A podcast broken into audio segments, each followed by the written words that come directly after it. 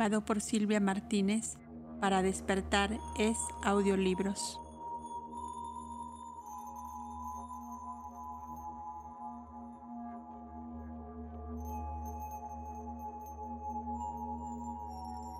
Sección 3 La substancia primordial y el pensamiento divino. Como parecería irracional afirmar que conocemos ya todas las causas existentes, debe concedérsenos permiso para suponer, si fuese necesario, la existencia de un agente completamente nuevo. Suponiendo que la hipótesis ondulatoria explique todos los hechos, lo cual no es todavía perfectamente seguro, nos hallaremos en el caso de resolver si la existencia del éter ondulatorio queda así probada. No podemos asegurar de un modo positivo que ninguna otra suposición puede explicar los hechos. Se admite que la hipótesis corpuscular de Newton quedó destruida por la de la ondulación y al presente no existe rival. Sin embargo, sería mucho de desear que para todas las hipótesis semejantes se encontrase alguna confirmación colateral, alguna evidencia aliunde del supuesto éter. Algunas hipótesis consisten en la suposición de la estructura diminuta de los cuerpos y sus operaciones. Dada la naturaleza del caso, estas presunciones no pueden ser nunca probadas por medios directos. Su único mérito consiste en su adaptación para explicar los fenómenos. Son ficciones representativas.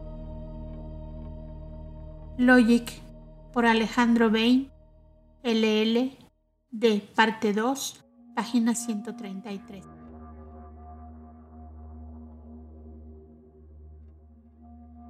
El éter, ese protohipotético, una de las ficciones representativas de la ciencia moderna que, sin embargo, ha sido aceptada hace tanto tiempo, es uno de los principios inferiores de lo que llamamos la substancia primordial Akasha en sánscrito, uno de los sueños de los antiguos que se ha convertido ahora en el sueño de la ciencia moderna.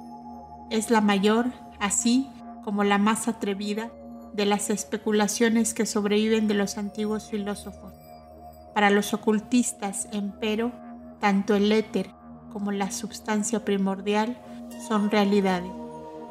Para decirlo claro, el éter es la luz astral y la substancia primordial es el akasha, el upadi del pensamiento divino.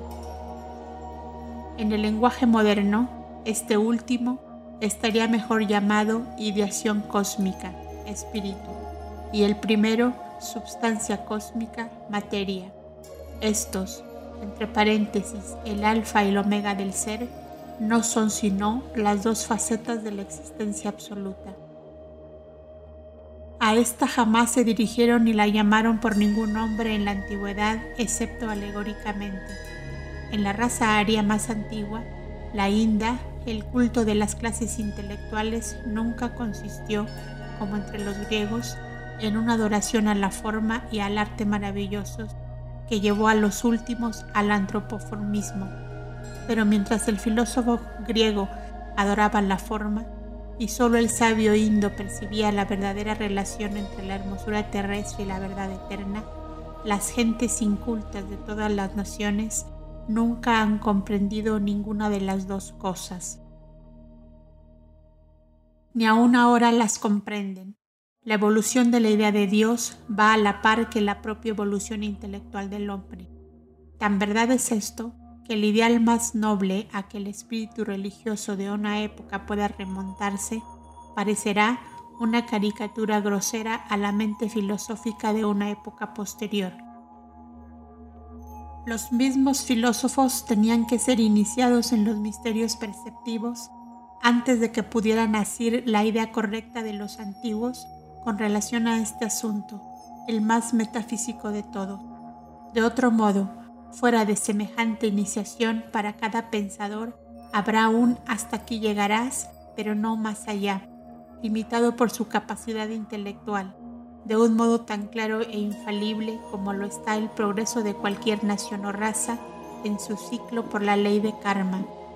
Fuera de la iniciación, los ideales del pensamiento religioso contemporáneo tendrán siempre las alas cortadas, sin poder remontar su vuelo, pues tanto los pensadores idealistas como los realistas y hasta los libre pensadores no son sino la demostración y producto natural de su época y de todo lo que les rodea.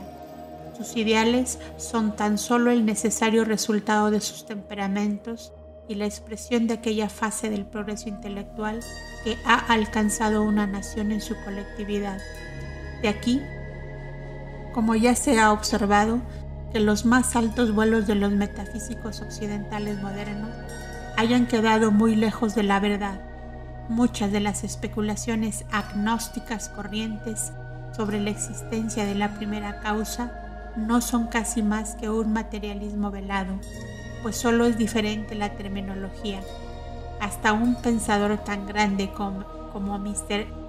Herbert Spencer habla a veces de lo incognoscible en términos que demuestran la influencia letal del pensamiento materialista, el cual, como el mortal Siroco, ha secado y esterilizado toda corriente de especulación ontológica. Por ejemplo, cuando llama a la primera causa, entre paréntesis lo incognoscible, un poder que se manifiesta por medio del fenómeno y una energía infinita y eterna, está bien claro que sólo ha concebido el aspecto físico del misterio del ser, o sea, tan solo las energías de la substancia cósmica, el aspecto coeterno de la realidad una, la ideación cósmica está en absoluto fuera de consideración y en cuanto a su no humano parece no existir en la mente del gran pensador. Sin duda alguna, este modo de tratar el problema solo bajo un aspecto es debido en gran parte a la práctica perniciosa del occidente de subordinar la conciencia a la materia o considerarla como un producto derivado del movimiento molecular.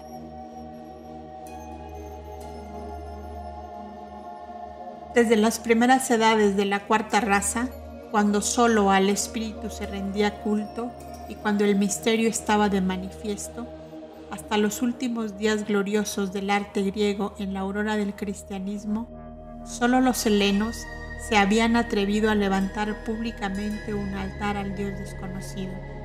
Sea lo que fuese lo que San Pablo puede haber abrigado en su mente profunda cuando declaró a los atenienses que este desconocido, a quien adoraban ignorantemente, era el verdadero Dios anunciado por él. Aquella deidad no era Jehová, ni era tampoco el hacedor del mundo y de todas las cosas, pues no se trata del Dios de Israel, sino de lo desconocido de los panteístas antiguos y modernos, que no mora en los templos construidos con las manos. El pensamiento divino no puede ser definido ni su significación explicarse, excepto por, por las innumerables manifestaciones de la substancia cósmica en la que el primero es sentido espiritualmente por los que pueden. Decir esto, después de haber definido como la deidad desconocida, abstracta, impersonal, asexual, que tiene que colocarse en la raíz de todas las cosmogonías y su evolución subsiguiente, equivale a no decir absolutamente nada. Es lo mismo que intentar resolver una ecuación trascendental de condición, teniendo a mano para deducir el verdadero valor de sus términos solo cierto número de cantidades desconocidas. Su lugar se encuentra en las primitivas cartas simbólicas antiguas, en las cuales, como ya se ha mostrado, está representado por una obscuridad sin límites, en cuyo fondo aparece el primer punto central en blanco, simbolizando de este modo el espíritu, materia, coevo y coeterno, haciendo su aparición en el mundo fenomenal antes de su primera diferenciación. Cuando el uno se convierte en dos, puede entonces nombrársele como espíritu materia. Al espíritu pueden referirse todas las manifestaciones de la conciencia reflejado directa y de la intención inconsciente, adoptando una expresión moderna usada en la llamada filosofía occidental, como se evidencia en el principio vital y en la sumisión de la naturaleza al orden majestuoso de la ley inmutable. La materia debe ser considerada como el objetivo en su más pura abstracción, la base existente por sí misma, cuyas mambantáricas diferenciaciones septenarias constituyen la realidad objetiva, base de los fenómenos de cada fase de la existencia consciente. Durante el periodo del pralaya universal, la ideación cósmica es inexistente y los distintos estados diferenciales de la sustancia cósmica se resuelven nuevamente en el estado primitivo de objetividad abstracta potencial. El impulso mampantárico principia con el redespertar de la ideación cósmica. La mente universal, simultánea y paralelamente con la primitiva emersión de la sustancia cósmica, siendo esta última el vehículo mambantárico de la primera, de su estado pralágico indiferenciado. Entonces, la sabiduría absoluta se refleja en su ideación, la cual por un proceso trascendental, superior e incomprensible a la conciencia humana, se convierte en energía cósmica, Fojat. Vibrando en el seno de la substancia inerte, Fojat la impulsa a la actividad y guía sus primeras diferenciaciones en todos los siete planos de la conciencia cósmica.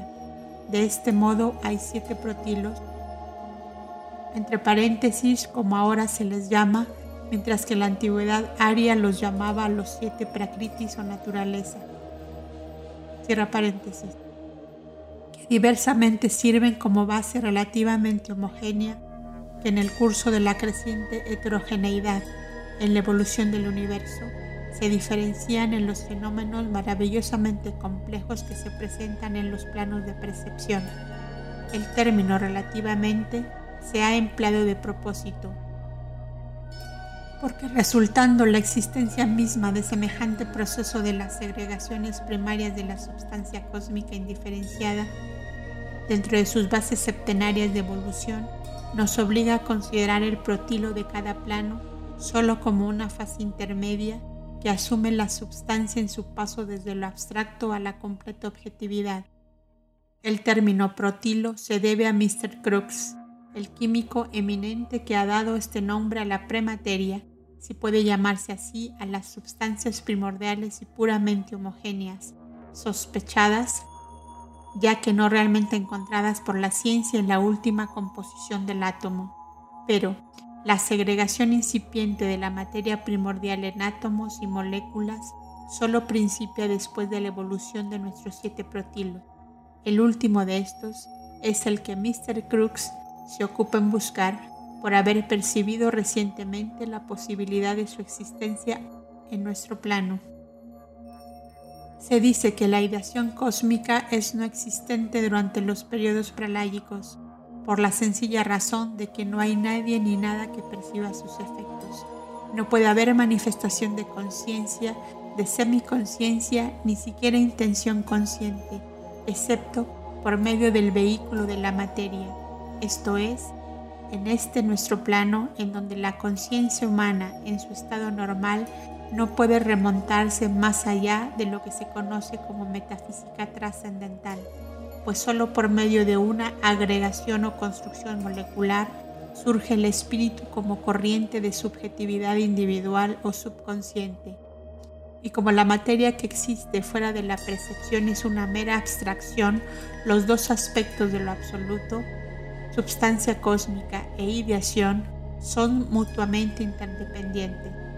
Hablando con estricta exactitud para evitar confusiones e interpretaciones erróneas, la palabra materia debería ser aplicada al agregado de objetos de posible percepción y la palabra substancia a los no menos, pues dado que los fenómenos de nuestro plano son la creación del ego que percibe, las modificaciones de su propia subjetividad, todos los estados de materia que representan el agregado de los objetos percibidos, no pueden tener para los hijos de nuestro plano sino una existencia relativa y puramente fenomenal.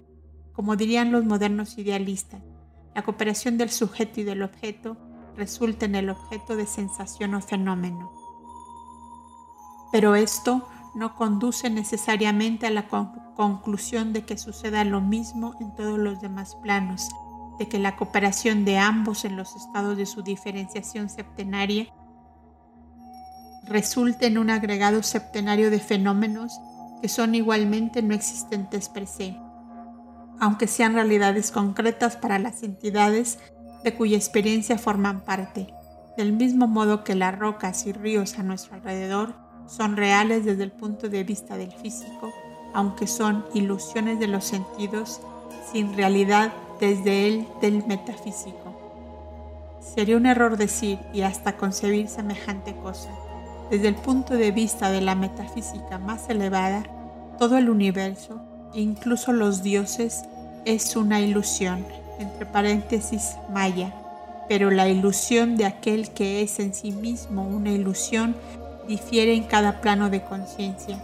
Y no tenemos más derecho a dogmatizar sobre la posible naturaleza de las facultades perceptivas de un ego que se halla, por ejemplo, en el sexto plano, que el que tenemos para identificar nuestras percepciones con las de la hormiga en su modo de conciencia o para convertirlas en modelo para la misma. La ideación cósmica, enfocada en su principio o upadi, base, resulta como conciencia del ego individual. Su manifestación varía según el grado de upadi. Por ejemplo, por medio de lo conocido como manas, surge como conciencia mental y por medio de la construcción más finamente diferenciada de Buddhi, sexto estado de materia, teniendo como base la experiencia de manas como una corriente de intuición espiritual. El objeto puro aparte de la conciencia nos es desconocido mientras vivimos en el plano de nuestro mundo de tres dimensiones, pues solo conocemos los estados mentales que, exista, que excita en el ego que percibe. Y en tanto que dure el contraste del sujeto y el objeto, esto es, mientras que no disfrutemos más que de nuestros cinco sentidos y no sepamos el modo de divorciar nuestro ego, que es todo percepción, de la esclavitud de estos sentidos, será imposible al yo personal romper la barrera que le separa del conocimiento de las cosas en misma, o sea, de la substancia. Aquel ego, progresando en un arco de subjetividad ascendente, tiene que agotar las experiencias de todos los planos, pero hasta que la unidad se sumerge en el todo, ya sea en este o en cualquier otro plano, y que tanto el sujeto como el objeto se desvanezcan en la negación absoluta del estado nirvánico, negación, repetimos, solo desde nuestro plano, no se llega a escalar el pináculo de omnisciencia, el conocimiento de las cosas en sí mismas y aproximarse a la solución del enigma aún más importante, ante el cual hasta el más elevado Dian Chuhan tiene que humillarse en el silencio y la ignorancia, el, el inexplicable misterio de lo que los vedantinos llaman para Brahman. Por lo tanto, siendo tal el caso, todos los que han tratado de dar un nombre al principio incognoscible no han hecho más que degradarlo. Hasta el hablar de la ideación cósmica, salvo en su aspecto fenomenal, es lo mismo que tratar de embotellar el caos primordial o poner una etiqueta a la eternidad. ¿Qué es pues la substancia primordial, ese objeto misterioso del que ha hablado siempre la alquimia y que se ha convertido en tema de la especulación filosófica de todas las edades? ¿Qué puede ser, finalmente, aún en su prediferenciación fenomenal, aún aquella es el todo de la naturaleza manifestada y nada para nuestro sentido. Se la menciona bajo diferentes nombres en todas las cosmogonías. Todas las filosofías se refieren a ella y está demostrado ser, hasta el presente, el proteo siempre incomprensible en la naturaleza. Lo tocamos y no lo sentimos, lo miramos y no lo vemos, lo respiramos y no lo percibimos lo oímos y lo leemos sin el menor conocimiento de su existencia. pues está en cada molécula de lo que nuestra ilusión e ignorancia consideramos como materia en cualquiera de sus estados, o en lo que concebimos como una sensación, un pensamiento, una emoción. En una palabra, es el upadi o vehículo de todos los fenómenos posibles, ya sean físicos, mentales o psíquicos. En las primeras frases del Génesis, lo mismo que en la cosmogonía caldea, en los Puranas de la India y en el libro de los muertos de Egipto, en todas partes, Él abre el ciclo de la manifestación. Es llamado el caos y la faz de las aguas incubadas por el espíritu procedente de lo desconocido bajo cualquier nombre que se le dé a este espíritu. Los autores de las Sagradas Escrituras de la India profundizan más el origen de las cosas evolucionadas que Tales o Job, pues dicen, de esto, de este mismo yo, fue producido el éter, dice el Veda. Es, pues, evidente que no es este éter, nacido del cuarto grado de una emanación de la inteligencia asociada con la ignorancia, el principio elevado, la entidad deífica a que rendían culto los griegos y latinos bajo el nombre de Pater Omnipotens Aether y Magnus Aether en, en sus agregados colectivos la gradación septenaria y las innumerables subdivisiones y diferencias hechas. De la inteligencia, entre paréntesis, llamada Mahad en los Puranas, cierro paréntesis, asociada con la ignorancia, entre paréntesis, Isvara como deidad personal, cierro paréntesis, acompañada de su poder proyectivo, en el cual la cualidad de la torpeza, tamas insensibilidad predomina, procede del éter, del éter el aire, del aire el calor, del calor el agua y del agua la tierra con todo lo que hay en ella.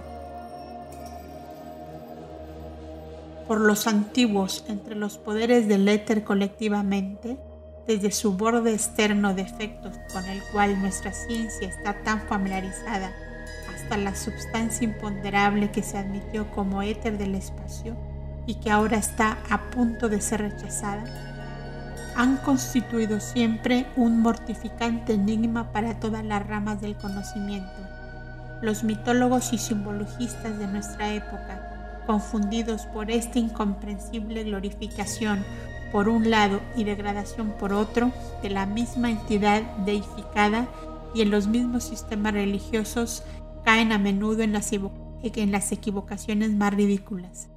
La Iglesia, firme como una roca en cada uno y en todos sus primeros errores de interpretación, ha hecho del éter la morada de sus legiones satánicas. Toda la jerarquía de los ángeles caídos está allí, los cosmocratores, los portadores del mundo, según Bosuet, mundi tenentes, los mantenedores del mundo, como los llama Tertuliano, mundi domini, dominaciones del mundo, o más bien dominadores, los curvati o encorvados, etc., convirtiendo de este modo a las estrellas y a los orbes celestiales en demonios. De este modo, ha interpretado la Iglesia el versículo, pues no luchamos contra la carne y la sangre, sino contra los principados, contra los poderes, contra los directores de las tinieblas de este mundo. Más adelante menciona San Pablo las malicias espirituales. Witness en los textos ingleses, diseminadas en el aire, espiritualia nequitio coelestivus dando los textos latinos varios nombres a estas malicias, los elementales inocentes. Pero esta vez tiene razón la Iglesia, aunque se equivoca al llamarlos demonios. La luz astral o éter inferior está lleno de entidades conscientes, semiconscientes e inconscientes. solo que la Iglesia tiene menos poder sobre ellos que sobre los microbios invisibles o que sobre los mosquitos. La diferencia establecida entre los siete estados del éter, que es uno de los siete principios cósmicos, mientras que, mientras que el aéter de los antiguos es el fuego universal, puede verse en los mandamientos de Zoroastro y de Pselo, respectivamente. El primero dijo, consultadlo tan solo cuando esté sin forma o figura. Absque forma et figura, lo que significa sin llamas o ascuas. Cuando tenga una forma, no le hagáis caso. Enseña celo, pero cuando no tiene forma, obedecedle, pues entonces es fuego sagrado y todo lo que os revele será verdad. Esto prueba que el éter, que es en sí un aspecto de, de Akasha, tiene a su vez varios aspectos o principios. Todas las naciones antiguas deificaban a la éter en su aspecto y potencia imponderables. Virgilio llama a Júpiter Pater Omnipotens Aether y el gran Aether. Los indos también lo han colocado entre sus deidades bajo el nombre de Akasha, la síntesis del éter. Y el autor del sistema, Home Emeriano de Filosofía, Anaxágoras de Clasomene, Creía firmemente que los prototipos espirituales de todas las cosas, lo mismo que sus elementos, se encontraban en el aéter sin límites, donde eran generados, de donde evolucionaban y a donde volvían una enseñanza oculta. Después, claro que del aéter en su aspecto sintético más elevado, una vez antropoformizado, surgió la primera idea de una deidad personal creadora entre los filósofos indos, los elementos son tamasa, esto es, no iluminados por la inteligencia, lo cual obscurece. Tenemos que agotar el asunto del significado místico del caos primordial y del principio raíz y mostrar cómo se hallaban relacionados en las filosofías antiguas con el akasha, traducido erróneamente por éter, y también con maya, la ilusión, de la cual Isvara es el aspecto masculino. Más adelante hablaremos del principio inteligente o más bien de las propiedades inmateriales e invisibles en los elementos materiales y visibles que brotaron del caos primordial. ¿Por qué? ¿Qué es el caos primordial sino el éter? Se pregunta Nisi sin velo. No el éter moderno, no el que se reconoce ahora como tal, sino como era conocido de los antiguos filósofos mucho antes del tiempo de Moisés. El aéter, con todas sus propiedades misteriosas y ocultas, conteniendo en sí los gérmenes de la creación universal. El aéter superior o akasha es la Virgen celestial, madre de todas las formas y seres existentes, de cuyo seno tan pronto como fue incubado por el Espíritu Divino, brotaron a la existencia la materia y la vida, la fuerza y la acción. Aether es el aditi de los indos y es el akasha, la electricidad, el magnetismo, el calor, la luz y la acción química son tan poco comprendidos aún hoy que nuevos hechos vienen constantemente a ensanchar el horizonte de nuestro conocimiento. ¿Quién sabe dónde termina el poder de este gigante proteo, el Aether, o cuál es su origen misterioso? ¿Quiénes decimos puede negar el espíritu que obra en él y despliega de sus senos todas las formas visibles? Sería fácil tarea demostrar que las leyendas cosmogénicas de todo el mundo están basadas en el conocimiento por los antiguos de aquellas ciencias que se han aliado en nuestra época para apoyar la doctrina de la evolución y que una investigación más profunda haría ver que estos antiguos conocían mucho mejor que nosotros hoy el hecho de la evolución misma, tanto en su aspecto físico como en el espiritual. Entre los antiguos filósofos, la evolución era un teorema universal, una doctrina que abarcaba el todo y un principio establecido, mientras que nuestros modernos evolucionistas solo pueden exponerlos meras teorías especulativas con teoremas particulares, sino completamente negativos. Es inútil que los representantes de nuestra moderna sabiduría cierren el debate y pretendan que es un asunto terminado, solo porque la oscura fraseología de la relación mosaica contradiga las explicaciones definidas de la ciencia exacta. Si nos dirigimos al libro de las leyes de Manu, encontramos el prototipo de todas estas ideas, perdidas en gran parte en su forma original para el mundo de Occidente, desfiguradas por las interpolaciones y adiciones posteriores, han conservado sin embargo lo bastante de su antiguo espíritu para demostrar su carácter. El Señor existente por sí mismo, desvaneciendo las tinieblas, Vishnu, Narayana, etc., se hizo manifiesto y deseando producir seres de su esencia, creó al principio solo el agua. En ella sembró semilla. Esta se convirtió en un huevo de oro. ¿De dónde proviene este Señor existente por sí mismo? Es llamado esto y se habla de él como siendo tinieblas imperceptibles, sin cualidades definidas, indestructible, incognoscible, como totalmente dormido habiendo morado en aquel huevo durante todo un año divino, el principio a quien el mundo llama Brahma hace estallar este huevo en dos y de la porción superior forma el cielo, del inferior la tierra y del centro el firmamento y el lugar perpetuo de las aguas. Pero, inmediatamente después de estos versículos, hay algo más importante para nosotros como corrobora por completo nuestras enseñanzas esotéricas. En los versículos 14 a 36 se da la evolución en el orden descrito en la filosofía esotérica. Esto no puede contradecirse fácilmente hasta Medatiti, el hijo de Virasvami y autor del comentario el Manu Bhashya, cuya época según los orientalistas occidentales es de mil después de Cristo, nos ayuda con sus observaciones a la aclaración de la verdad.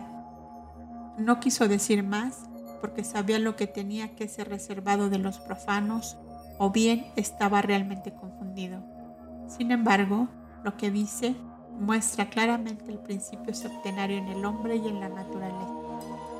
Principiemos con el capítulo 1 de las ordenanzas o leyes, después que el Señor existente por sí mismo el logo inmanifestado de las tinieblas desconocidas se manifiesta en el huevo de oro de este huevo de Brahma. 11.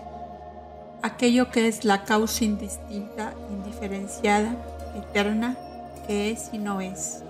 De ello salió aquel principio masculino llamado en el mundo Brahma. Aquí encontramos, como en todos los sistemas filosóficos genuinos, el mismo huevo, el círculo o cero, la infinidad sin límites, mencionada como ello, y Brahma, la primera unidad sola mencionada como el dios masculino, esto es, el principio fructificador. Es ello un círculo dividido verticalmente por un diámetro o 10. La década. Solamente en el plano de lo septenario o nuestro mundo es llamado Brahma. En el de la década unificada, en el reino de la realidad, este Brahma masculino es una ilusión. 14. Del yo supremo, Admanah, él creó la mente, que es y no es y de la mente, el egoísmo, la conciencia propia. Inciso A, el dueño. Inciso B, el Señor. Inciso A. La mente es manas. Meda Titi, el comentador, observa justamente sobre este punto, que es lo contrario de esto, y demuestra desde luego la interpolación y el arreglo, pues manas es el que brota de Amkara o conciencia propia universal. Lo mismo que Manas en el microcosmos emana de Mahat o Mahapudi, Budi en el hombre, porque Manas es dual, como Colebrook ha mostrado y traducido, la mente sirviendo a la vez para el sentido y para la acción es un órgano por afinidad que está en estrecha unión con el resto. El resto significa aquí que Manas, nuestro quinto principio, quinto porque el cuerpo fue llamado el primero, lo cual es lo contrario del verdadero orden filosófico. Está en afinidad tanto con Adma Budi como con los cuatro principios inferiores. Y aquí nuestra enseñanza, a saber, que Manas sigue a Adma Budi al Devachan y que el Manas inferior, esto es, las escorias o residuos inferiores de Manas, permanecen con el Kama Rupa en el Imbus o Kama Loka, la mansión de las cáscaras. Inciso B. Medatiti traduce esto como la conciencia una del yo o ego y no como el dueño como lo hacen los orientalistas. También, de este modo traducen las locas siguiente. 16. Habiendo él hecho también las partes sutiles de aquellos seis, el gran yo y los cinco órganos de los sentidos, de brillantez inconmensurable para entrar en los elementos del yo, Atma Matrasu creó todos los seres, mientras que, según Medatiti, debió leerse Matra en lugar de Atma Matrasu y de este modo hubiera dicho, después de haber compenetrado las partes sutiles de aquellos seis, de brillantez inconmensurable por los elementos del yo, creó todos los seres. Esta última interpretación debe ser la correcta, puesto que él, el yo, es lo que llamamos alma y constituye así el séptimo principio, la síntesis de los seis. Tal es también la opinión del editor del Manava Dharma Sastra, quien parece haber penetrado de un modo intuitivo mucho más profundamente en el espíritu de la filosofía que el traductor, el difunto Dr. Bornell, pues vacila poco entre el texto de Kuluka Bhatta y el comentario de Medatati. Rechaza los Tan Matra o elementos sutiles y el Alma Matra de Kuluka Bhatta y dice, aplicando los principios al yo cósmico. Los seis parecen más bien ser el manas, más los cinco principios del éter, el aire, el fuego, el agua y la tierra. Habiendo unido cinco porciones de estas seis con el elemento espiritual, el séptimo, él creó así todas las cosas existentes. Alma Matra es, por lo tanto, el átomo espiritual opuesto a sus propios elementos elementales no reflexivo. Del siguiente modo corrige la traducción del versículo 17 como los elementos sutiles de las formas corporales de este uno dependen de estos seis, el sabio llama a su forma Sharira y añade que elementos significan aquí porciones o partes o principios cuya interpretación está confirmada por el versículo 19 que dice, Este universo no eterno nace, pues del eterno por medio de los elementos sutiles de las formas de aquellos siete gloriosísimos principios, Purusha. Comentando esta enmienda de Medatiti, el editor hace la observación de que probablemente significan los cinco elementos más la mente, manas, y la conciencia propia, ahamkara, y los elementos sutiles significando como antes delicadas porciones de forma o principios. Así lo demuestra el versículo 20 cuando dice, de estos cinco elementos o delicadas porciones de forma, rupa más manas y conciencia propia, que ellos constituyen los siete purusha o principios llamados en los Puranas los siete prakritis. Nota de la autora. Ahamkara como conciencia propia universal tiene un triple aspecto, lo mismo que Manas, pues este concepto del yo o ego es o sattva, pura quietud, o aparece como rajas, activo, o bien permanece como tamas, estancado en la oscuridad. Pertenece al cielo y a la tierra y asume las propiedades del éter. Fin de la nota. Además, estos cinco elementos o cinco porciones se mencionan en el versículo 27 como las llamadas porciones atómicas destructibles, siendo por lo tanto distintas de los átomos del Yaya. Este Brahma, creador, que surge del huevo del mundo o huevo de oro, une en sí mismo ambos principios femenino y masculino. Es, en una palabra, como todos los protólogos creadores de Brahma, sin embargo, no se podría decir como de Dionisio, un Jehová lunar. Baco, verdaderamente, con David bailando desnudo ante su símbolo en el arca, pues ningunas Dionisias silenciosas han sido establecidas nunca en nombre y honor suyo todo el tal culto fálico era exotérico y los grandes símbolos universales fueron desnaturalizados en todo el mundo, lo mismo que los de Krishna lo son ahora por los Balavacharyas de Bombay, los partidarios del dios niño. Pero, ¿son estos dioses populares la verdadera deidad? ¿Son ellos la cúspide y la síntesis de la creación séptuple, incluso el hombre? Imposible. Cada uno y todos, tanto paganos como cristianos, son uno de los peldaños de la escala septenaria de la conciencia divina. Ein Sof se dice también que se manifiesta por medio de las siete letras del nombre de Jehová, a quien, habiendo usurpado el lugar de lo ilimitado desconocido, le dieron sus devotos sus siete ángeles de la presencia, sus siete principios, pero verdaderamente se les menciona en casi todas las escuelas, en las escuelas. En la filosofía Sangyapura, Mahad, Ahamkara y los cinco Tanmatras son llamados los siete prakritis o naturalezas y se cuentan desde Mahabudhi o Mahad hasta la tierra.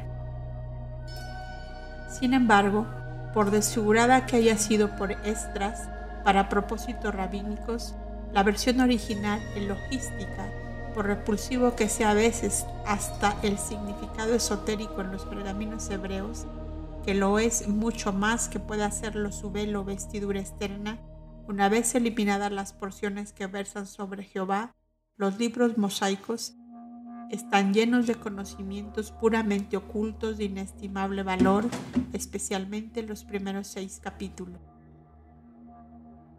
Leídos con la ayuda de la Cábala, se encuentra un templo sin rival de verdades ocultas, un pozo de bellezas profundamente escondidas, bajo formas cuya estructura visible, a pesar de su aparente simetría, no puede resistir la crítica de la fría razón ni revelar su edad, pues pertenece a todas las edades. Hay más sabiduría en los Puranas y en la Biblia oculta bajo sus fábulas exotéricas que en toda la ciencia y hechos exotéricos de la literatura, de la literatura del mundo, y más verdadera ciencia oculta que en el conocimiento exacto de todas las academias, o, hablando de un modo más claro y acentuado, hay tanta sabiduría esotérica en algunas partes de los Puranas y del Pentateuco exotérico como de tontería y de imaginación infantil intencionada cuando se leen bajo el solo aspecto de la letra muerta y de las interpretaciones asesinas de las grandes religiones dogmáticas y especialmente de su secta. Que lea cualquiera los primeros versículos del Génesis y que reflexione sobre ellos. Allí, Dios ordena a otro Dios quien obedece su orden.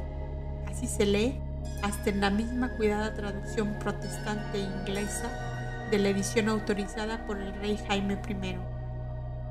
En el principio, entre paréntesis, la lengua hebrea no tiene palabra para expresar la idea de la eternidad.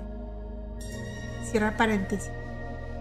Dios hizo los cielos y la tierra, y esta última estaba vacía y sin forma, mientras que el primero no es de hecho tal cielo sino lo profundo, el caos con las tinieblas sobre su faz. Y el Espíritu de Dios se movía sobre la faz de las aguas. Oh gran océano del espacio infinito, y este Espíritu es Narayana o Vishnu. Y Dios dijo, hágase el firmamento. Y Dios, el segundo, obedeció e hizo el firmamento. Y Dios dijo, hágase la luz, y hubo la luz.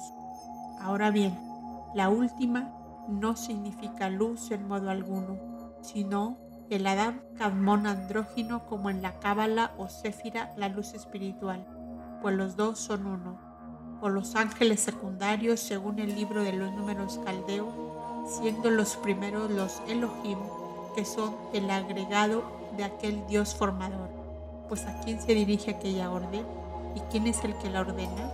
Lo que ordena es la ley eterna y el que obedece los Elohim la cantidad conocida operando en x, y con x, o el coeficiente de la cantidad desconocida, las fuerzas de la fuerza 1. Todo esto es ocultismo y se encuentra en las instancias arcaicas. No tiene importancia alguna el que llamemos a estas fuerzas los Yan Chohans o los Aufanim como lo hace Ezequiel. Notas de la autora. La palabra eternidad, con la que los teólogos cristianos interpretan el término por siempre jamás, no existe en la lengua hebrea. Oulam solo implica, dice Leclerc, un tiempo en que ni el principio ni el fin son conocidos. No significa duración infinita y la palabra para siempre en el Antiguo Testamento solo implica largo tiempo. Ni tampoco se usa el término eternidad en el sentido cristiano en los Puranas, pues en el Vishnu Purana se dice claramente que por eternidad e inmortalidad solo se quiere significar la existencia hasta el fin del Kalpa. Siguiente nota. La teogonía de Orfeo es puramente oriental o india en su espíritu. Las transformaciones sucesivas que ha sufrido la separan ahora mucho del espíritu de la antigua cosmogonía, como puede verse, comparándola hasta con la teogonía de Siodo. Sin embargo, el verdadero espíritu indo-ario brota por todas partes, tanto en el sistema de Siodo como en el de Orfeo. Véase la obra notable de James Darmesteter. Así pues, el concepto original griego del caos es el de la religión de la sabiduría secreta.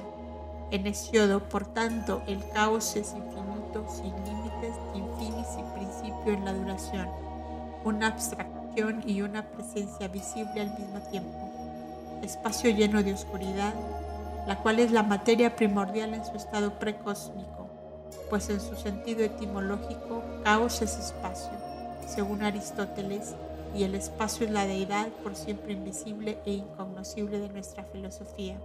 Fin de las notas. La luz, una universal que es tinieblas para el hombre, es por siempre existente, dice el libro de los números caldeo.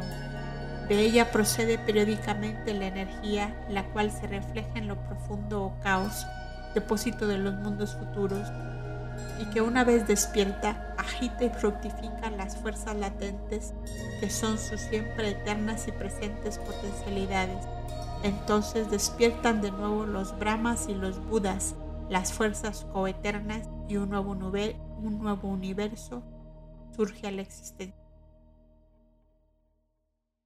En el Sefer Yetzirah, el libro cabalístico de la creación, el autor ha repetido evidentemente las palabras de Manu.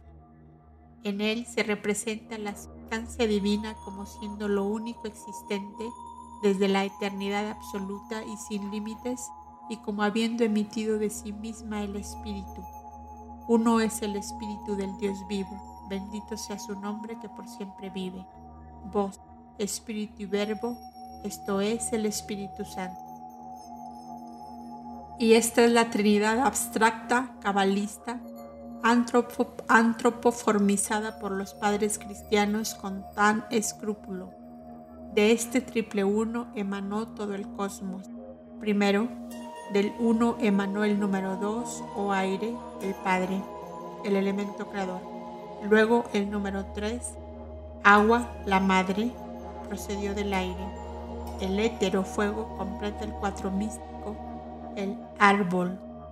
Cuando lo escondido del oculto quiso revelarse, hizo primero un punto, el punto primordial o el primer céfira, aire o Espíritu Santo, figurado en una forma sagrada, los diez sefirot o el hombre celeste, y lo cubrió con una vestidura rica y espléndida que es el mundo.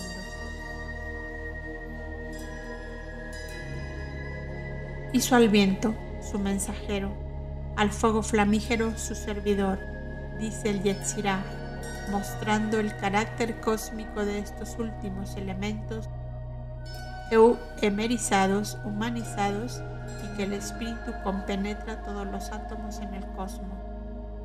Pablo llama a los seres cósmicos invisibles los elementos, pero actualmente los elementos han sido degradados y limitados a los átomos, de los cuales nada se sabe hasta ahora y que son tan solo hijos de la necesidad, como lo es también el éter, según decimos en Isis sin velo.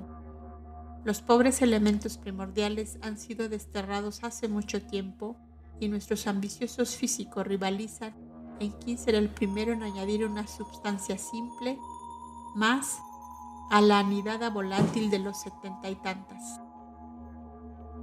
Mientras tanto, existe una furiosa guerra en la química moderna sobre la cuestión de términos.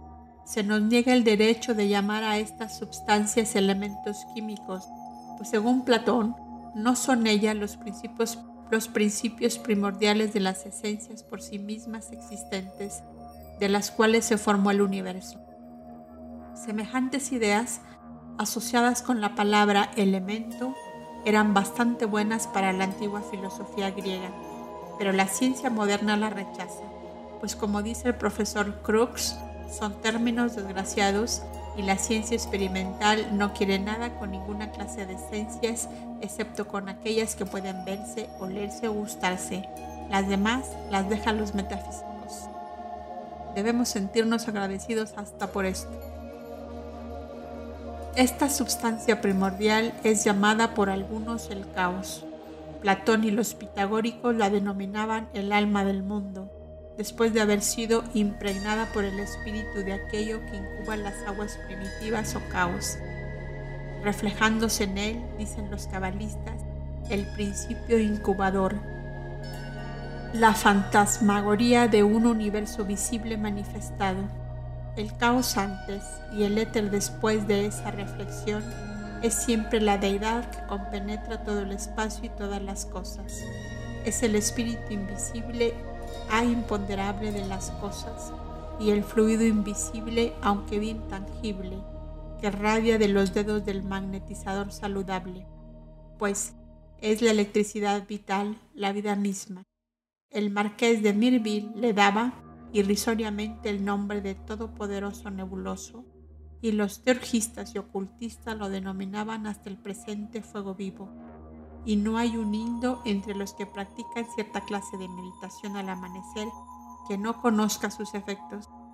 Es el espíritu de luz y magnes, como lo expresó con verdad un adversario nuestro, Magus y Magnes son dos ramas que salen del mismo tronco y que producen las mismas resultantes. Y en esta denominación de fuego vivo podemos descubrir también el significado de la confusa sentencia del Zen Avesta que dice que hay un fuego que da el conocimiento del futuro, la ciencia y el lenguaje amable. Esto es, Desarrolla una elocuencia extraordinaria en la sibila, en el sensitivo y hasta en algunos oradores. Escribiendo sobre este asunto en Isis sin velo, dijimos que era el caos de los antiguos, el fuego sagrado de Zoroastro o el Atash Bestam de los Parsis, el fuego de Hermes, el fuego de Hermes de los antiguos alemanes, el relámpago de Cibeles, la antorcha encendida de Apolo, la llama en el altar de Pan, el fuego inextinguible del templo de la Acrópolis y del de Vesta, la llama de fuego del yelmo de Plutón, las chispas brillantes en los tocados de los dioscuros, en la cabeza de la gorgona, en el yelmo de Palas y en el báculo de Mercurio, el Pa Ra egipcio, el Zeus Cate y Bates griego, el descendiente de Pausanias, las lenguas de fuego de Pentecostés, la zarza ardiente de Moisés, el pilar de fuego del Éxodo y la lámpara encendida de Abraham, el fuego eterno del abismo sin fondo, los vapores del oráculo de Delfos, la luz sideral de los rosacruces, la caja de los adeptos indos, la luz astral del Ifaz Levi, el aura nerviosa y el fluido de los magnetizadores, el Od de Reichenbach, el Sikot y fuerza ecténica de Turi, la fuerza psíquica de Sergent Cox y el magnetismo atmosférico de algunos naturalistas, el galvanismo y por último la electricidad. Todos estos no son sino nombres distintos para diferentes manifestaciones o efectos de la misma causa misteriosa que todo lo compenetra, el arcaeus griego. Ahora añadimos, es esto y mucho más. Este fuego se menciona en todos los libros sagrados indos, así como también en las obras cabalísticas. El Zohar lo explica como el fuego blanco oculto en el Risha Haburaj, la cabeza blanca cuya voluntad hace manar el fluido ígneo en 370 corrientes en todas direcciones del universo. Es idéntico a la serpiente que corre con 370 saltos del cifra Seniouta, la cual cuando el hombre perfecto, el metratón, es elevado, esto es, cuando el hombre divino habita en el hombre animal, se convierte en tres espíritus o alma budimanas en nuestra fraseología teosófica. Por tanto, el espíritu o ideación cósmica y la substancia cósmica, uno de cuyos principios es el éter, son uno e incluyen a los elementos en el sentido que les atribuye San Pablo. Estos elementos son la síntesis velada que representa a los Yan Chohans, Devas, Sephiroth, Amsaspen, arcángeles, etcétera, etcétera, el éter de la ciencia, el ilus de veroso o el protilo de la química, constituye, por decirlo así, el material relativamente tosco del cual los constructores mencionados, siguiendo el plan trazado eternamente para ellos en el pensamiento divino, forman los sistemas en el cosmos. Son mitos, se nos dice. No más mito que el éter y los átomos contamos nosotros. Estos últimos son necesidades absolutas de la ciencia física y los constructores son una absoluta necesidad de la metafísica. Nunca los habéis visto, es la objeción que se nos echa en cara, y preguntamos a los materialistas, ¿habéis visto jamás al éter o a vuestros átomos o tan siquiera vuestra fuerza? Además, uno de los más grandes evolucionistas occidentales de nuestros tiempos, el co-descubridor con Darwin, Mr. A. R. Wallace, al discutir lo inadecuado de la selección natural para explicar por sí sola la forma física del hombre, admite la acción directiva de inteligencias superiores como parte necesaria de las grandes leyes que rigen al universo material. Estas inteligencias superiores son los Yan Chohans de los ocultistas. Verdaderamente hay pocos mitos en cualquiera de los sistemas religiosos dignos de tal nombre que no tengan un fundamento histórico así como científico. Los mitos, dice con justicia Bocoque. Se prueba ahora que son fábulas en la precisa proporción en que dejamos de entenderlo. Eran verdades en la proporción en que eran antes entendidos.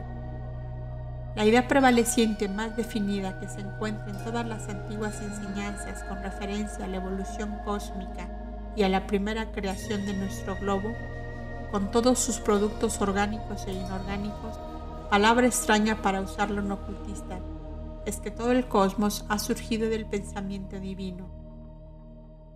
Este pensamiento impregna la materia que es coeterna con la realidad única y todo lo que vive y alienta y se desenvuelve de las emanaciones del uno inmutable. Para Brahman, Mula Prakriti, la raíz una eterna. El primero de estos, en su aspecto del punto central, vuelto hacia adentro por decirlo así, en regiones por completo inaccesibles a la inteligencia humana, es la abstracción absoluta, mientras que en su aspecto de mula prakriti, la eterna raíz del todo, da a lo menos una idea confusa del misterio del ser. Por lo tanto, se enseñaba en los templos internos que este universo visible de espíritu y materia no es sino la imagen concreta de la abstracción ideal. Él fue construido sobre el modelo de la primera idea divina. De este modo, nuestro universo ha existido desde la eternidad en estado latente. El alma que anima este universo puramente espiritual es el Sol central, la deidad misma más elevada no fue el uno quien construyó la forma concreta de la idea, sino el primer engendrado, y como fue construido en la figura geométrica del dodecaedro, el primer engendrado tuvo a bien emplear 12.000 años en su creación. Este número está expresado en la cosmogonía tirrenia que muestra al hombre creado en el sexto milenio. Esto concuerda con la teoría egipcia de los 6.000 años y con el cómputo hebreo pero esta es su forma exotérica. El cómputo secreto explica que los 12.000 y los 6.000 años son años de Brahma. Un día de Brahma siendo igual a 4.320 millones de años.